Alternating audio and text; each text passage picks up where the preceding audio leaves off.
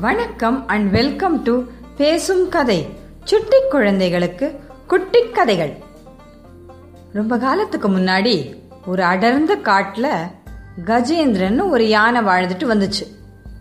ரொம்ப பலசாலியான அந்த யானை ஒரு பெரிய யானை கூட்டத்தோட தலைவனா இருந்துச்சு. இந்த கஜேந்திரன் பூர்வ ஜென்மத்தில் இந்திரத்யும்னன்கிற ஒரு மகாராஜாவா இருந்துச்சு. இந்த மகாராஜா பெரிய விஷ்ணு பக்தர். ஆனால் ஒரு சமயம் அகஸ்திய மகரிஷி அவரை பார்க்க வரும்போது தான் பெரிய மகாராஜா அப்படிங்கிற அகங்காரத்தில் அகஸ்தியருக்கு மரியாதை கொடுக்க தவறிட்டார். இதை பார்த்த அகஸ்தியர் நீ பெரிய விஷ்ணு பக்தனாக இருக்கலாம் ஆனால் எது வரைக்கும் உன்னோட அகங்காரத்தை நீ விடலையோ அது வரைக்கும் உன்னால் முக்தி அடைய முடியாது. அதனால் நீ உன்னோட அடுத்த பிறப்பில் ஒரு யானையாக பிறப்ப உன்னுடைய அகங்காரத்தை சுத்தமாக விட்டுட்டு எப்போ நீ மகாவிஷ்ணு கிட்ட சரணடைகிறியோ அப்போதான் உனக்கு முக்தி கிடைக்கும் அப்படின்னு சாபம் கொடுத்தார். அந்த மகாராஜா தான் இப்போ கஜேந்திரனா பிறந்திருக்கார். பூர்வ ஜென்ம வாசனையினால கஜேந்திரனுக்கு மகாவிஷ்ணு மேல ஒரு அலாதி பிரியம் இருந்தது. அதனால தினமும் ஒரு தாமரை பூவை பறிச்சு அந்த யானை மகாவிஷ்ணுக்கு பக்தியோட சமர்ப்பிக்கும். அப்படி ஒரு நாள் ஒரு தாமரையை பறிக்கிறதுக்காக ஒரு குளத்துல கஜேந்திரன் இறங்கிச்சு. அந்த குளத்துல ஒரு முதலை இருந்துச்சு. அந்த முதலைக்கும் ஒரு ஃப்ளாஷ்பேக் இருந்தது. அந்த முதலை பூர்வ ஜென்மத்தில் ஹு ஹூ அப்படிங்கிற ஒரு கந்தர்வனா இருந்துச்சு. ஒரு நாள் தவம் பண்ணிட்டு இருந்த ஒரு ரிஷியோட காலை விளையாட்ட ஹு ஹூ இழுத்து விட்டுட்டான். கீழே விழுந்த மகரிஷி ரொம்ப கோவத்தோட ஹுஹூக்கு நீ முதலையா போவ?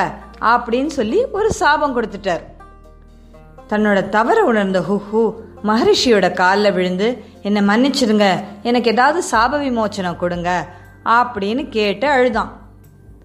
முனிவர் சொன்னாரு செஞ்ச தப்புக்கு தண்டனை அனுபவிச்சுதான் ஆகணும்.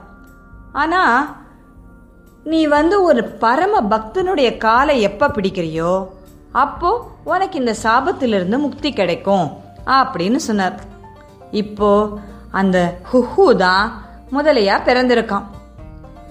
தண்ணிக்குள்ள கஜேந்திரன் காலை வச்ச உடனே அந்த முதல அந்த கஜேந்திரனோட காலை பிடிச்சு உள்ள இழுக்க ஆரம்பிச்சது. ரொம்ப சக்திசாலியான யானை தன்னால எப்படியும் ஈஸியா வெளியில வந்துட முடியும்னு கஜேந்திரன் நினைச்சது. ஆனா தண்ணிக்குள்ள முதலைக்கு தான் எப்பவுமே சக்தி அதிகம். முதலைக்கும் இந்த கஜேந்திரனுக்கும் போராட்டம் ரொம்ப காலம் நடந்தது. கடைசியில் கஜேந்திரனுக்கு ரொம்ப டயர்டாக போச்சு. நம்முடைய சக்தியால் மட்டும் நம்ம காப்பாற்றிக்க முடியாது. நமக்கு கடவுளோட அருள் கண்டிப்பாக வேணும்ன்றது புரிஞ்சுது. உடனே தன்னுடைய துதிக்கையை தூக்கி நாராயணா என்னுடைய ஆணவம் எல்லாம் சுத்தமாக அழிஞ்சுது. நான் தான் ரொம்ப சக்திசாலின்னு நினச்சேன். ஆனா என்னை காப்பாற்றக்கூடிய சக்தி உன்கிட்ட மட்டும்தான் இருக்கு. என்னை காப்பாத்து நாராயணா ஆதி மூலமே அப்படின்னு ரொம்ப உருகி பிரார்த்தனை பண்ணுச்சு. அடுத்த நிமிஷம் தன்னுடைய பக்தன் தன்னை பரிபூர்ணமா சரணடைஞ்சிட்டான்னு தெரிஞ்ச மகாவிஷ்ணு கருடன் மேல உடனே கிளம்பி வந்தார். கஜேந்திரன் முன்னாடி காட்சி கொடுத்தாரு.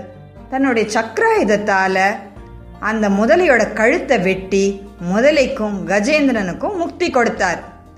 இதுதான் கஜேந்திர சரித்திரம். தன்னாலதான் எல்லாம் முடியுங்கிற அகம்பாவத்தை விட்டு யாரு கடவுளை பரிபூர்ணமா நம்பி சரண்டைறாங்களோ அவங்கள கடவுள் என்னைக்கும் காப்பாத்துவார். இந்த கதை உங்களுக்கு பிடிச்சிருந்தா லைக் பண்ணுங்க ஷேர் பண்ணுங்க கமெண்ட் பண்ணுங்க. இது போல நிறைய கதைகள் கேட்க பேசும் கதை யூடியூப் சேனலுக்கு சப்ஸ்கிரைப் பண்ணுங்க. நன்றி வணக்கம்.